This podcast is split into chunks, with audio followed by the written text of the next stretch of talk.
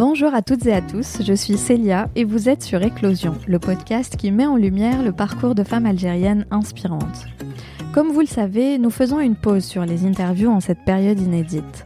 Mais les Algériennes ont toujours des choses à dire et à partager. Alors, en attendant de découvrir d'autres éclosions, nous vous proposons les humeurs confinées de plusieurs invités virtuels. Comment vivent-elles cette période particulière ? Que pensent-elles de la situation ? Quelle analyse font-elles des décisions politiques et de leur environnement ? Que font-elles ? Que ressentent-elles ? Dans cet épisode spécial, Wardia et moi avons demandé à des Algériennes que vous connaissez pour certaines de partager avec nous leurs pensées, leurs analyses ou encore leurs connaissances. Et les réponses ne se sont pas faites attendre. On a donc neuf invités aujourd'hui et on commencera par Lynda Abbou, journaliste qui va nous parler d'un sujet très sérieux, celui de la censure. Nous aurons aussi avec nous Majda Rahal, entrepreneur et directrice associée de Shift'In, une agence spécialisée dans le développement web et mobile. Elle nous parlera des conséquences du covid dix-neuf sur la digitalisation en Algérie. On parlera d'un tout autre genre de virus avec Narimane Mouaci, militante féministe, mais aussi de la place des hommes dans la société avec Zoulikha Tahar, alias Toute fine, une chronique qui ne vous laissera pas indifférent. Il y aura aussi de la littérature, de l'art et d'autres surprises. Mais d'abord, je vais commencer par laisser la parole à ma chère Wardia qui va nous parler de toutes ses recommandations et conseils pour optimiser notre confinement et qu'on a vu fleurir ces dernières semaines sur les réseaux sociaux. Et si on arrêtait les injonctions à la productivité ? Vous ne me croirez peut-être pas, mais je jure solennellement que cette chronique n'en est pas une. Événement inattendu, nous n'aurions jamais pensé qu'un jour, une tête couronnée bouleverserait la planète entière et bousculerait l'humanité. Nous voilà donc confinés, chacun selon son niveau de vie, certains dans des cages dorées et d'autres dans leurs cages euh, habituelles. Mais ce sont souvent ceux de la première catégorie qui se plaignent en premier. Bref, là n'est pas la question. Depuis que ce confinement est devenu un peu plus sérieux, voilà que sur le web, seul endroit où l'on peut encore se promener en toute liberté, même si on veut toujours nous faire manger des cookies, nous croisons des publications à foison qui ne sont autres que des exhortations à la productivité. Et si vous ne vous y appliquez pas, gare à la réprimande. Si vous n'avez pas acquis une nouvelle compétence à la fin de ce confinement, vous aurez perdu votre temps. Si vous n'avez pas lu cinquante livres, c'est que vous n'aurez pas été assez volontaire. Et si, et si, et si. Avec des si, on mettrait Paris en bouteille et l'Algérie au rang des plus grandes puissances mondiales. Alors oui, en circonstances normales, on se plaint toujours de ne pas avoir assez de temps. Et maintenant, on en a à revendre. Mais est-ce une raison suffisante pour continuer à s'activer comme un hamster sur sa roue ? Chose que nous faisons déjà toute l'année. Sommes-nous donc devenus des automates incapables d'apprécier un temps mort ? Un temps qui est d'ailleurs bien plus vivant que vous ne le pensez, car il y a ce qu'on appelle le vide fertile. Oui, c'est souvent au repos que notre cerveau carbure le mieux et que notre créativité nous souffle les meilleures idées. Cet arrêt dans notre course effrénée est en vérité une bénédiction. C'est reculer pour mieux rebondir, prendre un meilleur élan. Beaucoup d'entre nous profitent de ce moment pour prendre une pause, car il y a encore quelques semaines, ils travaillaient d'arrache-pied. D'autres ont enfin pu avoir l'occasion de se retrouver avec leur famille ou leurs enfants. Tout cela pour dire qu'en réalité, nous devrions faire ce qui nous fait envie. Lire pendant un mois si cela nous chante, nous former si l'on en ressent le besoin, faire du sport car ça faisait un moment qu'on voulait reprendre, ou encore nous pourrions ne rien faire, ou peut-être devrais-je dire faire rien. Personne ne devrait nous dicter nos actions et aucun de nous ne devrait culpabiliser parce qu'il n'en fait pas assez. Nous vivons une période délicate et tout est aujourd'hui incertain, mais notre temps nous appartient. Et si pour une fois, on levait le pied du champignon de la vie, à trop appuyer dessus, il pourrait s'avérer vénéneux. Vous aurez donc reconnu la voix de Wardia, co-créatrice du podcast, elle qui a toujours les mots justes. Une chronique déculpabilisante, donc on en avait bien besoin.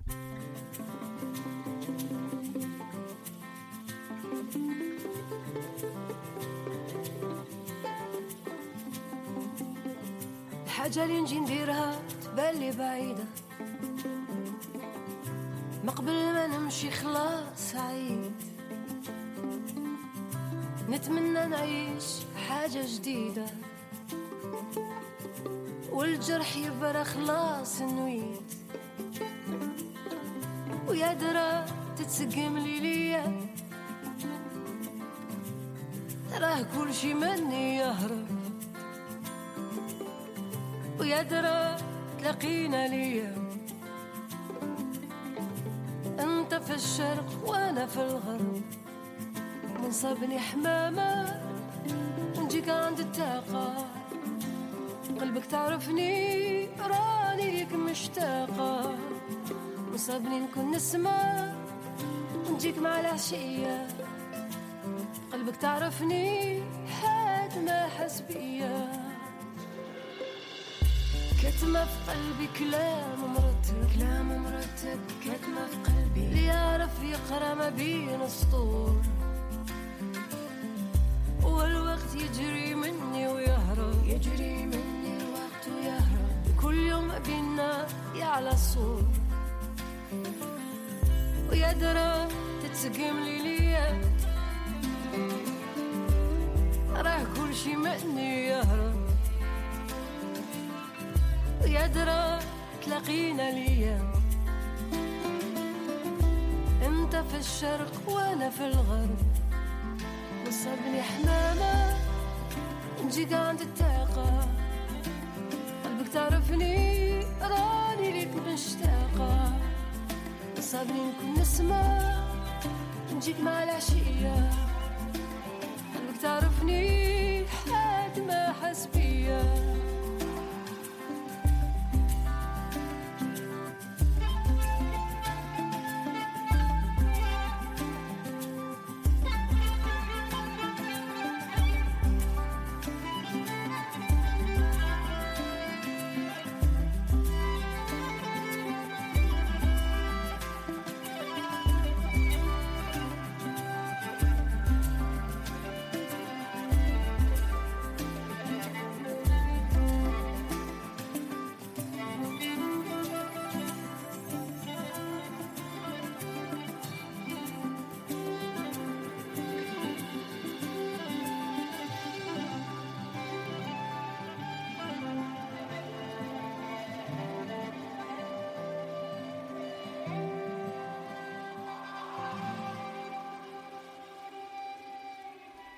C'était Yadala, extrait du dernier album de Souad Massi, Yadala. Qui sait, en cette période incertaine, où nous mène la nouvelle République algérienne, qui construit ses bases sur fond de crise sanitaire. Des journalistes arrêtés, des citoyens placés en détention pour des publications Facebook, des sites web d'information censurés. Lynda Abbou, journaliste chez Radio M, nous explique pourquoi la radio ainsi que le site associé ont été censurés et ce que cela laisse présager quant aux libertés individuelles. Bonjour Éclosion, euh, Radio M, c'est une web radio généraliste créée en deux mille treize. Euh, elle traite librement les sujets d'actualité comme le permet la Constitution algérienne. Euh, notre site radio m point info et notre deuxième site d'information maghreb emergent point info sont censurés depuis le neuf avril euh, deux mille vingt. Euh, évidemment, Radio M est détestée par le système autoritaire, quelle que soit sa vitrine politique. Elle est censurée aujourd'hui parce que le nouveau régime autoritaire veut réduire la presse au silence pour pouvoir mieux résister au Hirak. Le Hirak que connaît l'Algérie depuis le vingt-deux février deux mille dix-neuf. Et il faut noter que Radio M a porté Euh, les revendications du Hirak, le blocage euh, des sites de Radio M.info et maghreb emergent point info ainsi que d'autres sites comme T S A et Interligne euh, Algérie depuis hier euh, sont une grave atteinte à la liberté d'expression et la liberté de la presse qui sont euh, garanties par la Constitution algérienne. Plus grave, nous ne savons pas qui est derrière ce blocage des médias en Algérie. Euh, la fermeture, en plus de tout ça, la fermeture échappe à une procédure légale. Si vraiment il y a une diffamation, il y a ce qu'on appelle le droit de réponse et il y a aussi la justice avant de bloquer des, des médias de, de, de cette façon-là. Et il faut suivre des procédures quand même. Euh, aussi, après l'incarcération des journalistes, la, la, la, comme Khaled Drani, comme Sofiane Marrakshi, euh, je dirais que cela n'augure rien de bon pour la liberté de la presse et la liberté d'expression euh, en Algérie. Euh, je dirais même que les jours sombres attendent la presse et la liberté en général euh, dans notre pays. Euh, cette fermeture aura un impact négatif sûrement. Elle va, elle va restreindre la liberté de la presse, mais aussi celle des libertés individuelles. Merci à Lynda Abbou. On rappelle aussi que l'A P N, malgré le confinement, a décidé de recourir à la procédure de vote avec débat restreint pour un projet de loi qui concerne la prévention et la lutte contre la discrimination et le discours haineux, qui sanctionne donc sur le web les auteurs de fausses informations. Ces textes ne seront donc même pas soumis au débat général.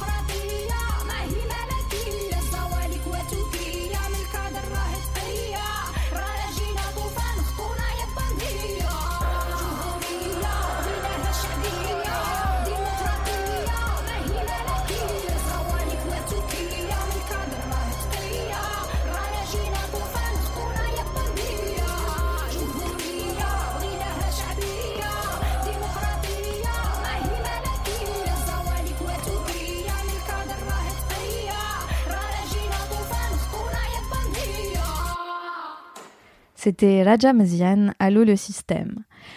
Si derrière nos fenêtres tout est figé, derrière nos écrans le monde continue de tourner. On passe au monde du digital. Wardia, qui est notre prochaine invitée ? Il s'agit de Majda Rahal. Passionnée depuis toujours de web et de technologie, Majda est directrice associée de l'agence web Shift'In, qui est notamment l'organisatrice des A W A Algerian Web Awards. Après avoir terminé ses études aux États-Unis, Majda est revenue en Algérie, plongée dans l'aventure entrepreneuriale. Aujourd'hui, elle nous parle du rôle de cette crise sanitaire que nous vivons dans l'accélération de la transformation digitale des entreprises en Algérie. Si je devais résumer l'impact de la crise du coronavirus sur la digitalisation des entreprises en quelques mots, je reprendrai une publication que l'on a vue circuler un peu partout sur les réseaux sociaux. C'est une question à choix multiple, Q C M, qui dit « Question, qui a mené la digitalisation au sein de votre entreprise ?» Réponse A, le directeur général. Réponse B, le directeur technique. Réponse C, le coronavirus. Pour moi, cela résume parfaitement le changement de paradigme qui est en train de s'opérer face à cette crise. Dans le sens où la digitalisation, qui était jusqu'alors considérée comme superflue, comme un luxe que l'on se paye pour pouvoir se targuer d'innovation, est passée maintenant au statut de nécessité. comme on dit en anglais, c'est passé de nice to have à must have. Et on a vu deux réactions face à cela. D'un côté, les entreprises les plus agiles ont su réagir très vite. On pense notamment aux startups de livraison, mais pas que. Plusieurs grandes surfaces et même les petites alimentations générales ont joué le jeu. Et cela a fait qu'en quelques semaines, on a pu lancer la livraison des courses à domicile en Algérie, chose encore impensable il y a à peine quelques mois. Des projets qui étaient temporisés ou mis en stand-by pendant des années ont pu voir le jour en quelques semaines, c'est quand même impressionnant. De l'autre côté, nous avons aussi beaucoup de dirigeants qui ont vécu cela comme un choc. Dans un contexte économique de récession qui était déjà très compliqué, ils n'étaient tout simplement pas prêts à cela. Mais d'un côté, comme de l'autre, une chose est devenue certaine, l'adoption de l'outil technologique dans la gestion du business a un impact direct sur la performance de l'entreprise. Et la digitalisation des processus, l'automatisation, l'accès aux données sur cloud, l'adoption d'outils de télétravail et bien d'autres choses ne sont pas un simple effet de mode, mais une véritable nécessité pour être compétitif dans le monde d'aujourd'hui et de demain. Cette crise, aux conséquences très graves, aura quand même eu pour mérite de convaincre les plus sceptiques. Et on espère que l'on pourra capitaliser sur cette avancée pour l'après-Covid et que tout cet engouement autour de la digitalisation se transformera en actions concrètes sur le terrain. C'était Majda Rahal que nous espérons interviewer bientôt sur Éclosion pour parler entrepreneuriat dans le domaine de la tech. Restez avec nous jusqu'à la fin du podcast car on reviendra sur le domaine du travail avec Soraya Roumi, qui est D R H, et qui s'interroge sur la manière dont cette crise remet en question nos modes de travail et aussi la manière dont on peut la transformer en opportunité dans le domaine de l'emploi. On va maintenant parler des hommes, et plus particulièrement de la place de l'homme dans la société. Faut-il autoriser les hommes à travailler ? Et si oui, comment les protéger ? Faut-il leur laisser plus de liberté ? C'est à toi, Zoulikha. Alors, hum, je vais vous parler aujourd'hui de comment ça se passe chez nous, les féministes. Parce qu'on entend beaucoup dire que les féministes n'aiment pas les hommes, qu'elles cherchent à, le, à les assouvir. Moi, j'aimerais juste clarifier deux petits trucs. J'aimerais expliquer que chez nous, un homme n'est pas un homme s'il n'est pas soumis à sa femme. La liberté devient un drame et une chose infâme si c'est la bouche de l'homme qui la réclame. Nous n'acceptons pas que nos hommes travaillent, qu'ils s'en aillent là où ils désirent, qu'ils aient du désir, qu'ils prennent du plaisir à jouir, ne serait-ce que d'un semblant de liberté. C'est une affaire de dignité. La réputation d'un homme est celle de toute sa famille. Et puis, quelle infamie ces gens qui nous accusent de ne pas aimer nos hommes! Ils déforment nos intentions, ce n'est pas de l'oppression mais de la protection que nous exerçons. C'est bien parce que nous aimons nos hommes qu'on leur interdit l'extérieur et ce qu'il implique de malheur.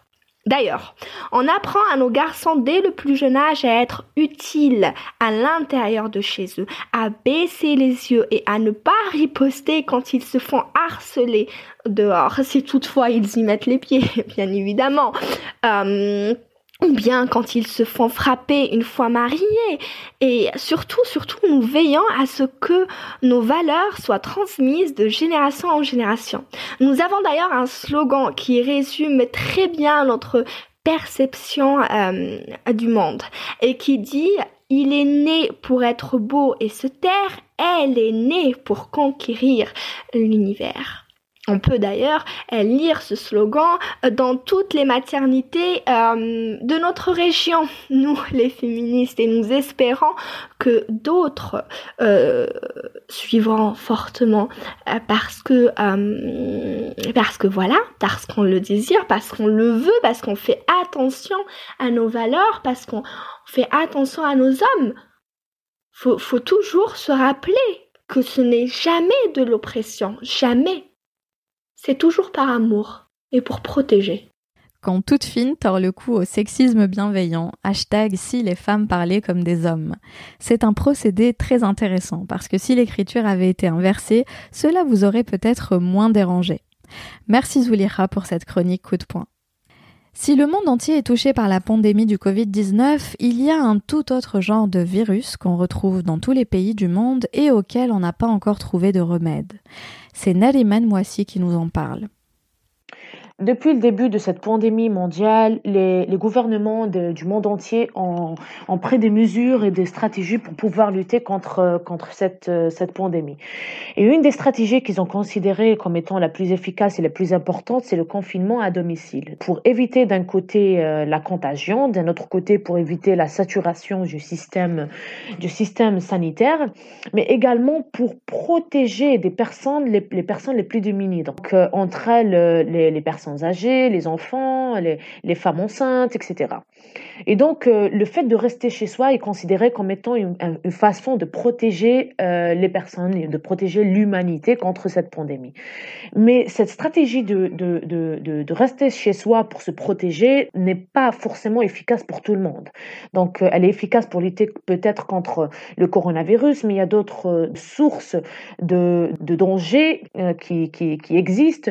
On peut voir que que ce lieu qui est considéré comme étant un lieu safe, un lieu de repos, un lieu de, un lieu de protection qui est la maison, n'est il ne l'est pas pour tout le monde. Donc, pour certaines femmes et pour t- certains enfants, ces lieux euh, est justement la source de la violence et la source de danger, quoi. Le monde entier s'est levé contre cette pandémie qui est la pandémie euh, covid dix-neuf, mais il y a une autre con- que, il y a une autre pandémie qui n'a pas été prise en considération, qui est la pandémie de la violence de la violence faite aux femmes. Et on voit par exemple qu'il y a quatre-vingt-sept mille cas de, de féminicide euh, dans le monde par an, on peut juste considérer comme étant, euh, comme étant une pandémie, quoi. Euh, dans cette situation de confinement que, que, que vivent actuellement les familles, euh, les familles algériennes, où ils sont obligés de passer toute la journée, euh, toute la journée ensemble confinés, où euh, dans la famille, on sait très bien qu'il existe des relations de pouvoir euh, au sein de, des familles algériennes, où euh, le père ou, ou le mari ou le frère ont le pouvoir à l'intérieur de, de la famille sur les femmes, donc sur leurs leurs victimes. Euh, on pourrait trouver que, que cette relation de, de pouvoir va engendrer automatiquement une situation de contrôle constante qui va automatiquement bah, dériver vers la violence si la victime va montrer une certaine, une certaine résistance. Donc ça commence toujours par une violence psychologique et ça termine dans une violence, dans une violence euh, physique. Mais euh, il pourrait très facilement que dans cette situation de confinement, on va pas trouver, on va pas entendre parler beaucoup de cas de, de, de, de violence faite aux femmes, justement à cause de cette, de cette situation de, de, euh, de, de contrôle continu. Donc, euh, donc le, le bourreau n'a pas besoin de faire un effort extra pour contrôler sa victime, vu que la situation déjà lui permet de contrôler sa, sa victime constamment. Donc, euh, donc il y a eu des, il y a eu des associations euh, comme le Réseau Wassila par exemple qui a, qui a donné accès à un numéro euh, de téléphone où les victimes peuvent appeler et parler. Ce numéro, il est très important. On devrait avoir plus de numéros comme ça. Et surtout, surtout, le numéro devrait être vert.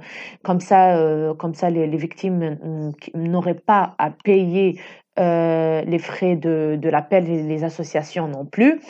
Euh, mais ce numéro, on pourrait trouver que, que de certaines manières, il est un peu limité parce que la femme qui, ou, qui, qui, qui vit une situation de, de, de, de contrôle continu ne, ne peut pas toujours appeler euh, ces centres d'écoute pour parler, où l'appel peut-être peut durer jusqu'à trente minutes minimum pour pouvoir comprendre et conseiller la victime.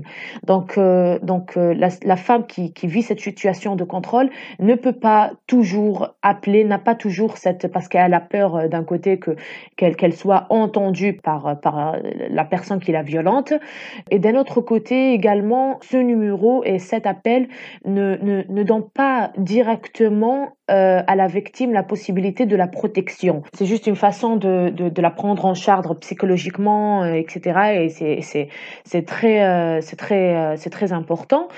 Dans cette situation actuelle, quand on voit et on pense à la situation que vivent les femmes et, et comment on pourrait intervenir pour pouvoir protéger ces femmes, bah, la première réflexion quand on voit qui pourrait arriver à ces femmes parce qu'on a des difficultés à arriver à elles, euh, les personnes personnes qui, qui sont en contact direct avec, euh, avec ces femmes, c'est, c'est les voisins d'un côté et sa famille. Donc, euh, c'est la, les premières personnes qui pourraient être au courant euh, par rapport à, à, à la violence que pourrait vivre une femme durant ce confinement.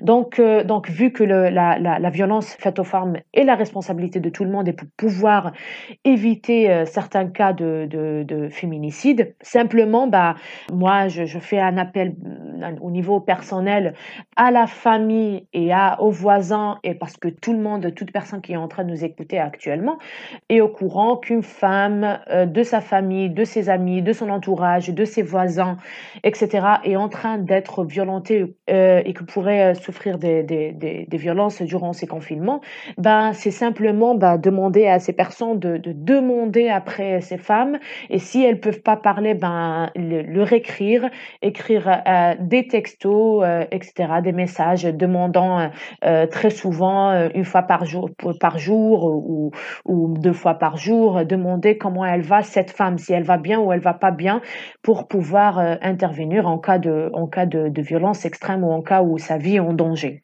Si chacun de nous, il prend la, cette responsabilité de demander euh, après cette femme qui vit actuellement une situation de, de violence et pouvoir savoir si elle est en situation d'extrême, de, de, d'extrême violence ou pas, si sa vie est en danger ou pas, pour pouvoir euh, euh, intervenir d'une façon ou, ou d'une autre pour éviter un, un, un féminicide. Voilà.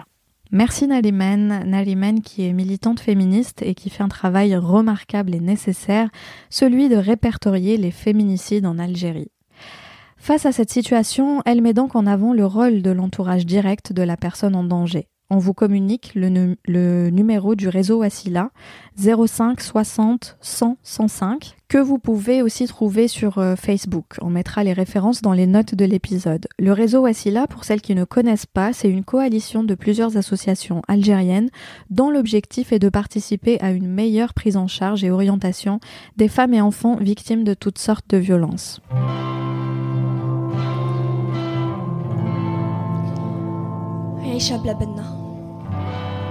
فراش بلا معنا العياط كل ليله لا مودة لا رحمه يحزلي راسي من جهتي قاسي هو سيد الشي ما نلغي ما نشكي ولاه ولاه ضري نكفيت ورجا جسدي فشلت وعييت بكا في صلاتي ولاه ولاه ضري نكفيت ورجا جسدي فشلت وعييت بكا في صلاتي ولاه ودامي دامي جرحي وناسي قالولي قعدي صبري في جاه ولادك استني يتسق مساعدك ودامي دامي جرحي وناسي قالولي قعدي صبري في جاه ولادك استني يتسق مساعدك ساعدين ثاني هدلي سناني قلبي منه مرتاح ما فرح يهزلي راسي من جهتي قاسي وكي نجي نشكي قولي انتي اللي بغيتي ولاه ولاه ضرين كفيت ورجع جسدي فشلت وعييت بكا في صلاتي ولاه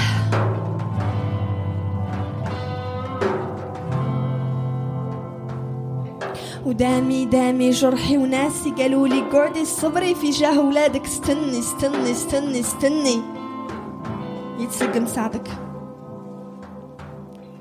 ودامي دامي جرحي وناسي قالولي قعدي صبري في جاه ولادك استني يتسق مساعدك معليش محقورة مادامك مستورة في دار راجلك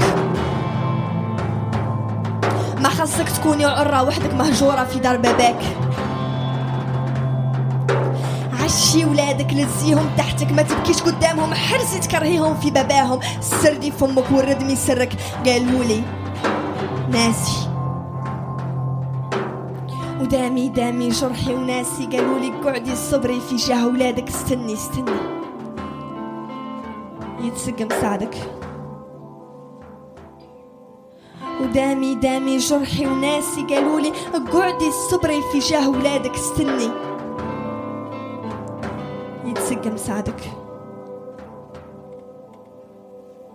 C'était Dami, extrait d'un live de Zoulikha Tahar et de son groupe Parabole. Cette chanson me donne des frissons.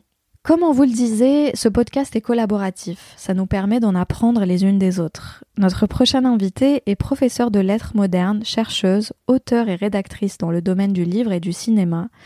Et quand Lamia nous parle d'un livre, c'est toujours un autre niveau d'analyse.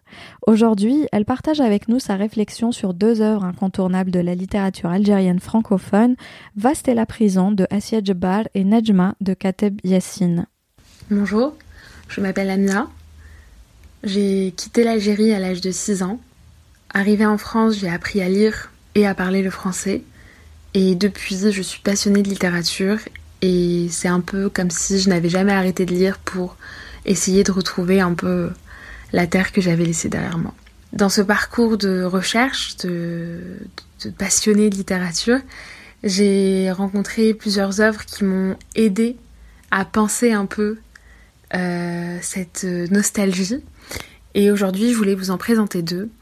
La première étant Nejma de Kateb Yassine et la seconde, Vaste et la prison d'Asia Jabbar. Ces deux œuvres, pour moi, se font écho, pour plusieurs raisons. Tout d'abord, elles ont été écrites toutes deux à une période charnière de l'Algérie. dix-neuf cent cinquante-six, c'est euh, la guerre d'Algérie, on est en plein dans la guerre d'Algérie, et c'est bientôt l'indépendance, donc la fin de l'ère de la colonisation. deux mille deux, c'est euh, la fin de ce qu'on a appelé funestement la décennie noire. Par ailleurs, ces œuvres, pour moi, elles se font aussi écho par euh, leur recherche fervente, brûlante, euh, d'identité. D'ailleurs, ce sont toutes deux des œuvres assez morcelées. Nejma se présente comme une suite de chapitres euh, un peu, comment dire, où parfois on a l'impression d'être un peu dans un labyrinthe, on passe, on suit quatre garçons euh, qui sont à la, qui sont à la recherche de la femme qu'ils aiment et qui s'appelle Nejma. Euh, sachant que Nejma, le personnage, est une fille de français, enfin son père est français et sa mère algérienne, et du coup euh, Nejma symbolise vraiment l'Algérie euh, qui à cette époque est prise entre ces deux identités. Donc on a un style morcelé comme ça, puisque euh, on a plusieurs personnages qu'on suit. Asia Jabbar, de son côté, a choisi pour Vaste et la prison de construire son roman euh, euh, comme un triptyque, c'est-à-dire qu'il y a trois parties différentes. Une première partie où on a cette histoire d'une femme qui, euh, qui, qui est amoureuse d'un autre homme que son mari. Une deuxième partie qui est très historique et dans laquelle on retrouve des recherches euh, historiques et notamment euh, sur la région euh, de Carthage.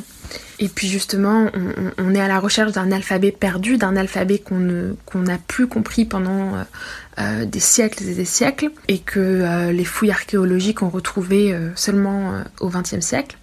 Et puis une troisième partie où euh, Asia Jabbar, un peu à la manière de Duras, mêle euh, à la fois euh, sa vie, euh, son expérience personnelle, mais aussi une, de, la fiction.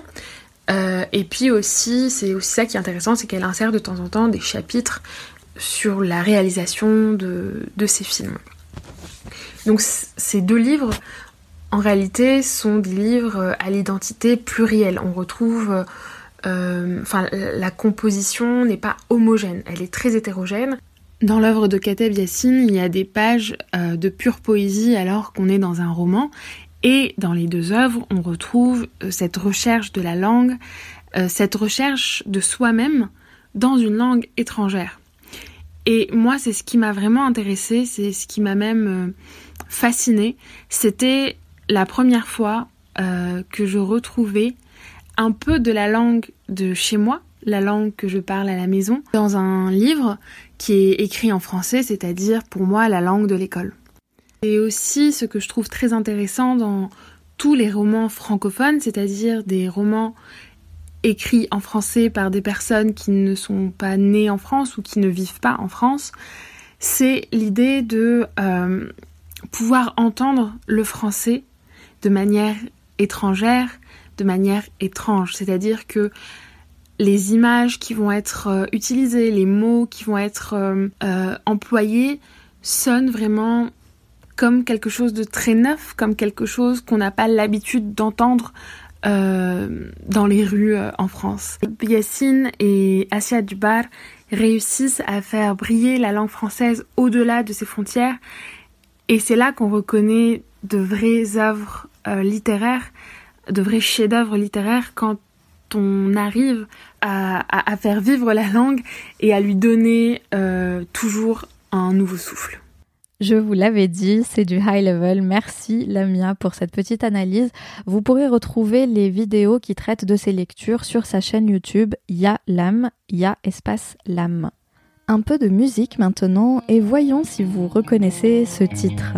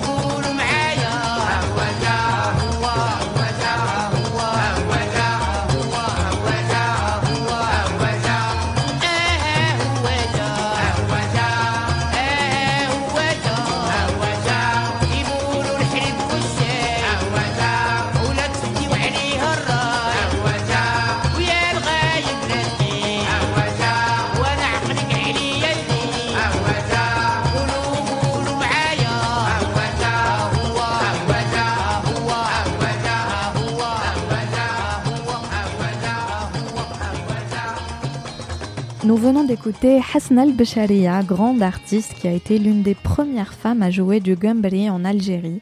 Elle joue aussi de la guitare électrique, du oud. Euh, vous ne le savez peut-être pas, mais Hasna El Bécharia a appris à jouer de la guitare seule sur la terrasse de la maison familiale, en cachette de son père qui considérait que c'était réservé aux hommes. Peu à peu, elle s'améliore et quand son père quitte sa mère pour se remarier, les abandonnant ainsi sans ressources, c'est elle qui réussira à faire vivre la famille en jouant dans des mariages. En dix-neuf cent soixante-seize, elle sera avec son groupe la vedette d'un immense concert organisé à Béchar par l'Union nationale des femmes algériennes, l'U N F A. Ce sera la première scène de Hasna El Bécharia, la roqueuse du désert. Quel est notre prochain sujet, Wardia ? Si en deux mille dix-neuf, on nous demandait de nous éloigner des personnes négatives, en deux mille vingt, on nous demande de nous éloigner des personnes positives. La coach en développement personnel Tassadit Ben Aoudia avait partagé son histoire inspirante et ses conseils dans notre épisode numéro cinq.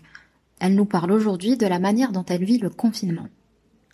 Bonjour chers auditeurs et auditrices d'Éclosion féminine, merci à Wardia et Célia pour cette belle initiative. La question qui m'a été posée aujourd'hui, c'est comment je vis cette période de confinement. Je dirais, euh, c'est une très très belle période.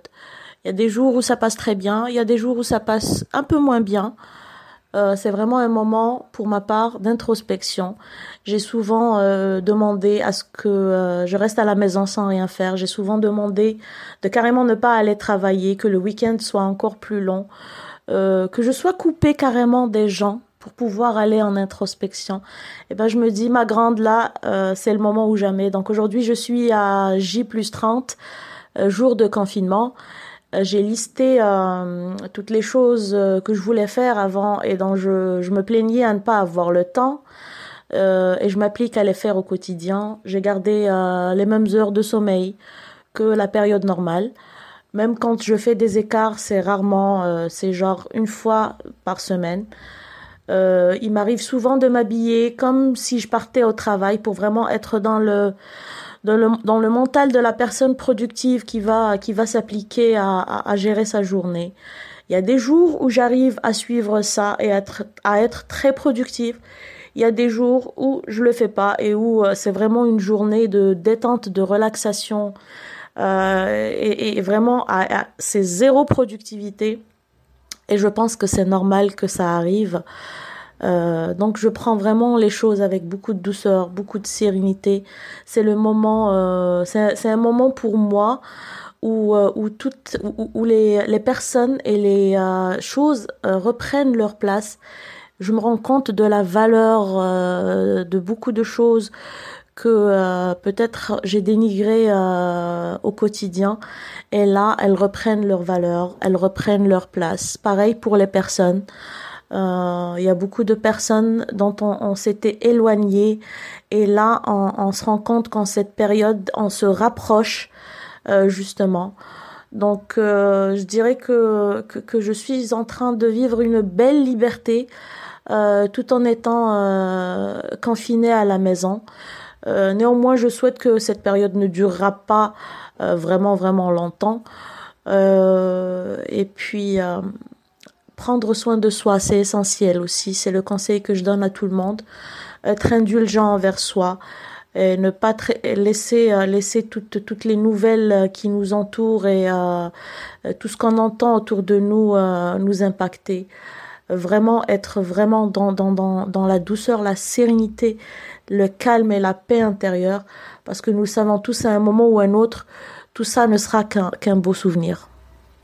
D'ici la fin du confinement, on aura les mains sèches, les fesses plates, parce qu'on se sera assis trop longtemps. dix kilos en moins ou en trop, et pour les plus sportifs peut-être, de jolis abdos. On aura du mal à retrouver le chemin du bureau, à redevenir, sans se l'avouer, de nouveau, du travail, les bourreaux. Un jour, on racontera à nos enfants que nous avons vécu une pandémie. J'espère que le monde aura assez évolué d'ici là pour qu'ils confondent ce mot-là avec pandémie.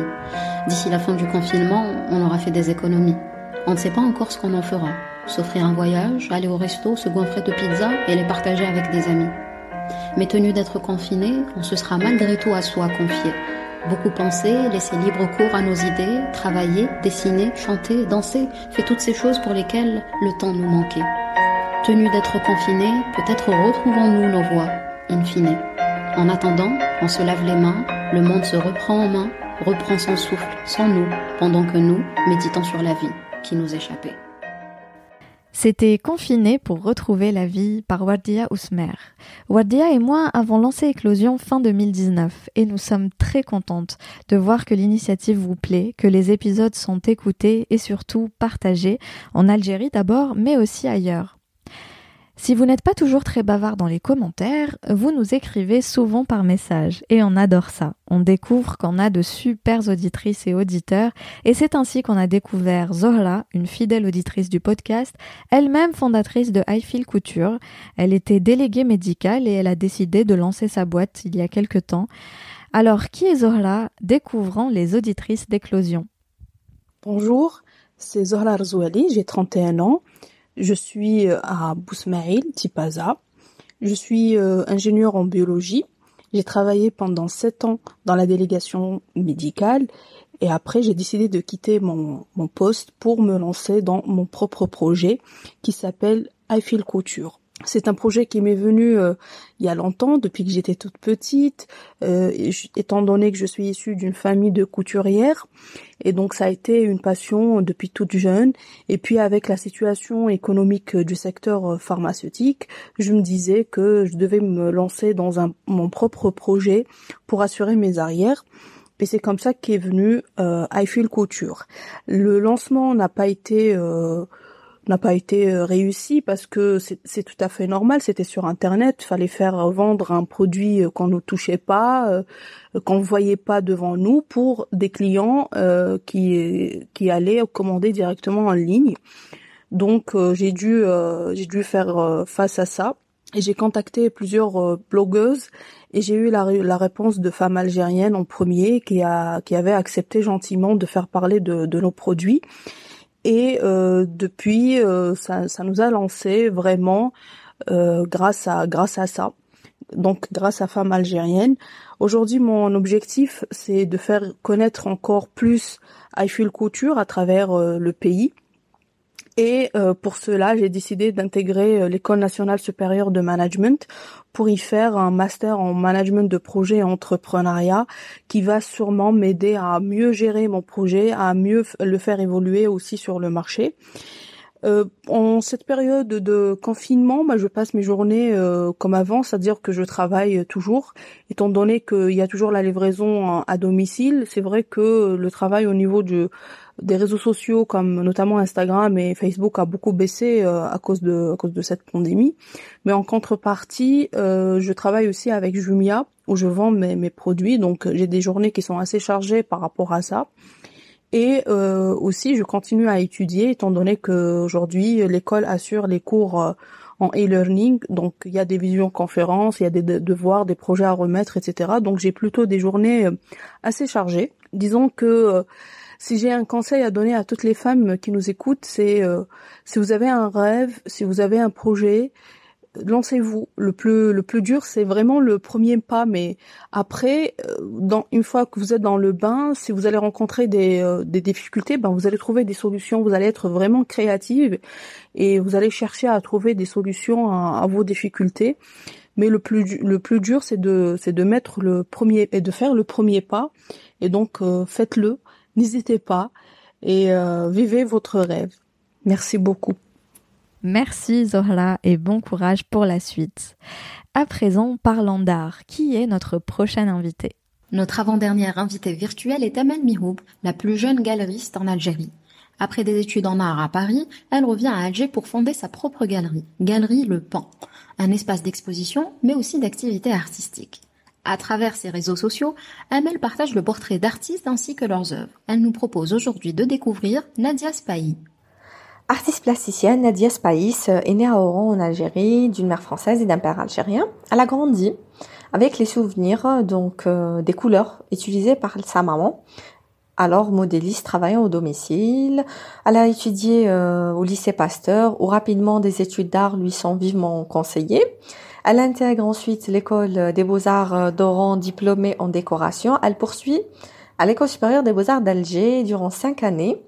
Elle obtient son D E S A. En dix-neuf cent quatre-vingt-douze, par la suite, elle a même enseigné donc euh, environ dix-neuf cent quatre-vingt-treize jusqu'à dix-neuf cent quatre-vingt-dix-neuf quatre-vingt-quinze à l'I T U. Donc, et à partir de là, elle a décidé encore de poursuivre euh, ses études, de, de se faire former encore plus. Donc, euh, et c'était à Paris, euh, Paris un, à la Sorbonne, euh, en arts plastiques et sciences de l'art. Puis, euh, elle a tout de suite trouvé sa place euh, en qualité de décoratrice en grand magasin parisien. Donc, euh, cette double appartenance culturelle, en quelque sorte, lui impose un certain recul sur le monde. Elle constate combien l'individu, enfin l'ego, s'éloigne de l'essentiel et de lui-même, inondé de parenthèses matérielles à son issue. Euh, donc, son parcours artistique, Nadia vit et travaille en région parisienne. Elle poursuit encore sa démarche sur l'image, la représentation du corps dans nos sociétés, qui sont dites modernes. Donc, euh, créatrice, elle bouleverse les mondes de pensée, in- interroge sur les rapports entre l'image et le corps. Euh, donc, elle, elle utilise différents objets, en fait. Euh, par exemple, boîte de chocolat, emballage, euh, page de revue, euh, tête de poupée.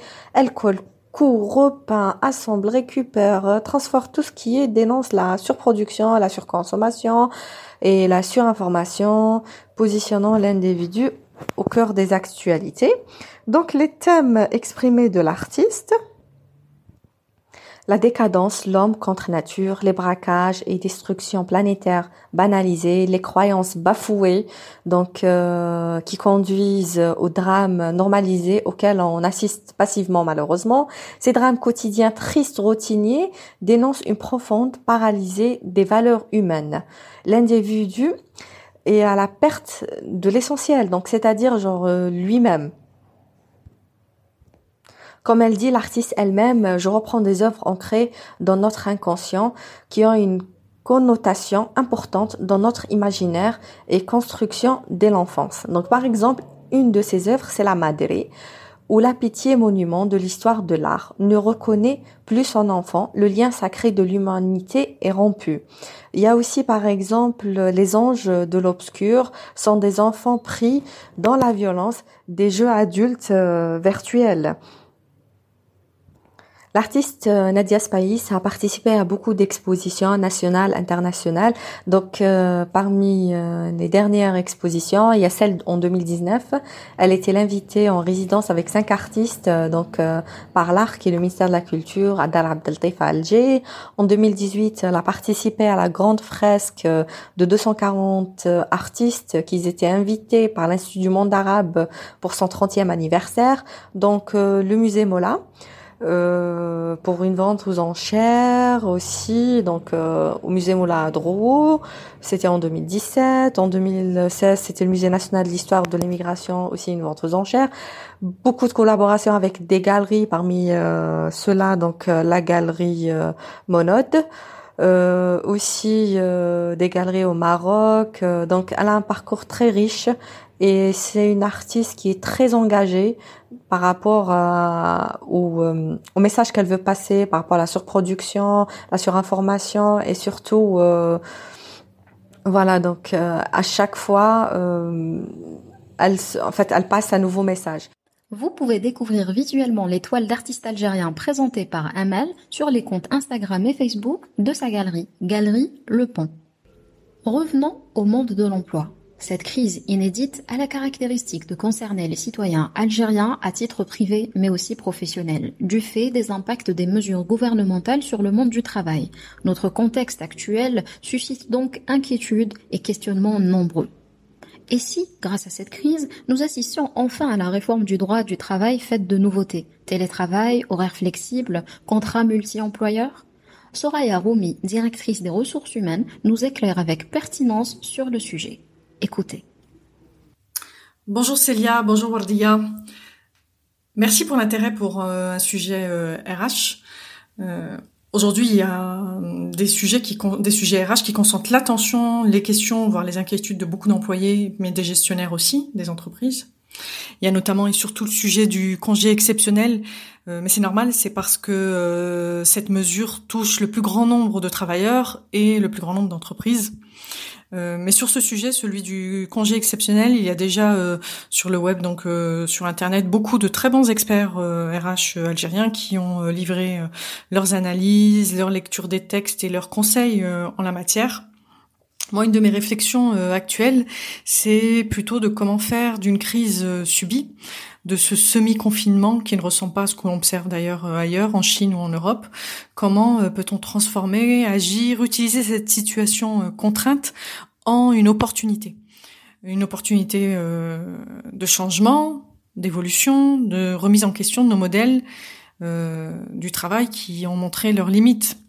Mais même si nos modèles de travail étaient satisfaisants, si tout tournait euh, très correctement, euh, rien ne nous empêche au contraire de saisir cette crise pour faire un vrai bond en avant, euh, tout simplement dans un monde du travail que de toute façon tous les acteurs appellent à ce qu'il soit plus flexible, plus agile, moins figé dans, dans, dans, dans l'administration et la bureaucratie et plus digital. Euh, la chance que l'on a, si je peux me permettre, euh, avec ce contexte qui reste de tout, à la base quand même un contexte assez dramatique au niveau euh, sanitaire, c'est que toutes les sociétés, tous les pays aujourd'hui se questionnent, en tout cas remettent en question euh, leurs postulats euh, et tous le font en même temps. Pas forcément sur les mêmes sujets, euh, pas forcément avec les mêmes contraintes, ni avec la même euh, ampleur, mais euh, on est là tout de même à un jalon, euh, à un point de mutation. Et pour nous, en tout cas en Algérie, ce qui, euh, ce qui, ce qui serait une vraie, une vraie, un vrai succès, une vraie opportunité, c'est de faire muter notre réglementation, notre droit du travail, nos, nos modèles d'organisation de la relation de travail. La réforme du droit du travail, euh, c'est un vieux sujet euh, euh, qui est toujours pas abouti.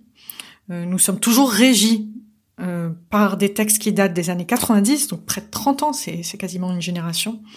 Euh, entre-temps, bah, la société algérienne elle a beaucoup changé. Les aspirations, les attentes des collaborateurs ne sont plus les mêmes que euh, euh, dans les années quatre-vingt-dix. Euh, les contraintes des employeurs, les exigences et les enjeux économiques ne sont plus les mêmes. Ils ont beaucoup évolué. Les secteurs ont évolué, les métiers ont évolué. On a aujourd'hui des nouveaux métiers. Donc euh, il est temps, là c'est vraiment le temps de la, de la réforme du, du, du droit du travail.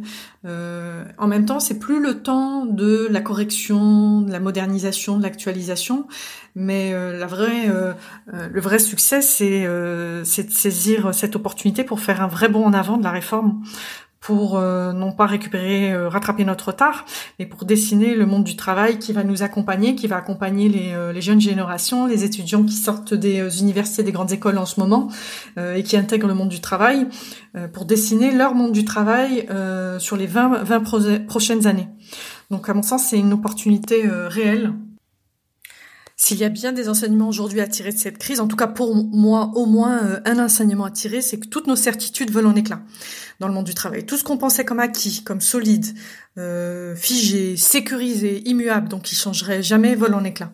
Donc au-delà bien sûr des aspects euh, sanitaires et humains, moi je vois l'opportunité pour imaginer euh, et faire le pas. Et, euh, et, et, et lancer d'autres modèles et modes de travail. On est euh, très ancré, figé dans un modèle standard où l'objectif ultime à atteindre, on va dire le cadre normal, le parcours normal, c'est décrocher un C D I, travailler euh, du dimanche au lundi avec un bureau fixe, toujours le même, avec euh, ses habitudes, euh, voir les mêmes collègues qui sont eux aussi figés à leur euh, bureau, le même trajet le matin et soir, Euh, et puis tous à la même heure, dans les mêmes tranches horaires, dans les transports ou euh, et les bouchons. Euh, on rajoute pour euh, les parents les, euh, le parcours euh, des étapes pour déposer les enfants dans les écoles, et cetera.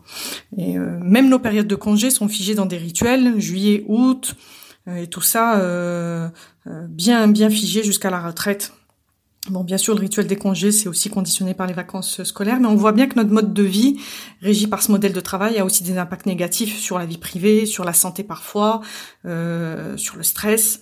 Euh, à elle seule, hein, la question du déplacement chaque jour avec les, bu- les bouchons vire au cauchemar euh, pour les grands et, et, et les petits. Donc le sujet là, avec cette pandémie, euh, cette crise inédite qu'on subit, c'est de convertir cela en opportunité de changement. Alors concrètement, c'est quoi euh, ce serait, ça pourrait être quoi euh, changer notre, euh, nos modèles de travail, nos modes d'organisation. Euh, c'est questionner, remettre en question tout ce qui est euh, euh, et tout est permis. Hein, il faut être absolument créatif aujourd'hui. Euh, par exemple, le, le mono-employeur, euh, d'être régi par un C D D ou un C D I avec l'exclusivité avec un seul employeur. Pourquoi ne pourrait-on pas travailler tout en étant salarié avec plusieurs, donc forme salariée avec plusieurs employeurs? Euh, je pourrais aussi euh, remettre en question euh, ou en tout cas questionner euh, le fait de travailler sans volume contraint, mais juste en contrepartie de livrables. Donc on passerait de la rémunération en échange de livrables, et pas comme aujourd'hui, euh, la rémunération en échange de la présence et du pointage quotidien. Aujourd'hui, le salaire, il rémunère la pointeuse. Si j'ai un jour d'absence, ben mon salaire il est défalqué, déduit de, de, de, de ce jour d'absence. Alors qu'à la base, le salaire rémunère le travail fourni, donc le livrable. Donc c'est vraiment revenir à l'essentiel, rémunérer en contrepartie d'un livrable, d'une force de travail pour les métiers, les métiers d'exécution, les métiers manuels. Du coup, si ce postulat euh, euh, est, est, est la base, on n'a plus besoin d'être attaché à un bureau fixe, euh, toujours le même. On n'a plus euh, besoin de travailler... Euh, dans une amplitude horaire euh, entre huit heures et dix-huit heures par jour, du dimanche au samedi pour la grande majorité et euh, pour un, euh, un seul employeur. Euh, aujourd'hui, on paye surtout euh, la présence physique du collaborateur et la, et la relation de travail exclusive avec lui dans le cadre d'un C D D ou d'un C D I. Donc c'est vrai que c'est un modèle rassurant qui rythme la vie de milliers de salariés, mais il est assez peu épanouissant, il n'est pas très flexible, il ne permet pas... Euh, Il ne me permet pas d'être très créatif. Et malheureusement, en dehors de ce modèle de masse qui a été conçu, euh, écrit pour euh, régir la grande masse. Donc il y a peu de place pour d'autres formes d'organisation. Donc l'opportunité, ce serait de euh, remettre euh, remettre la réforme du travail, euh, euh, j'allais dire, sur sur le tapis et de l'actionner assez rapidement et de l'ouvrir bien euh, bien au-delà de ce qui était euh, déjà des sujets de discussion, mais euh, de nous euh, de nous faire le bond en avant sur euh, pouvoir travailler euh, à distance, en dehors euh, euh, des lieux euh, ritualisés, avec une grande flexibilité euh, horaire, basée sur euh, une contrepartie de livrables euh, et de performance plutôt que du, du, du, du pointage quotidien. Bref, c'est euh, s'ouvrir vers le monde de, de demain, qui est déjà le monde d'aujourd'hui dans beaucoup de pays. Euh, on a euh, toutes les, euh, tous les moyens, toutes les toutes les compétences pour pouvoir faire euh, ce, ce bond-là. Donc c'est, c'est peut-être aujourd'hui euh, la réforme du droit du travail algérien qui, euh, qui pourrait nous faire passer euh, euh, rapidement des années quatre-vingt-dix aux, aux années deux mille vingt.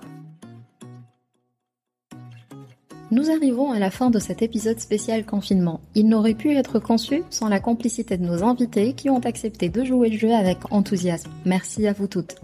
Merci également à vous de nous avoir écoutés. N'hésitez pas à partager l'épisode autour de vous, à nous dire si ce format éphémère vous a plu et à nous poser les questions auxquelles vous souhaiteriez avoir des réponses. Venez discuter avec nous sur nos plateformes Instagram, Facebook et même LinkedIn, nous dire si vous aimeriez écouter un deuxième épisode d'Humeur Confinée. Prenez soin de vous et à très bientôt.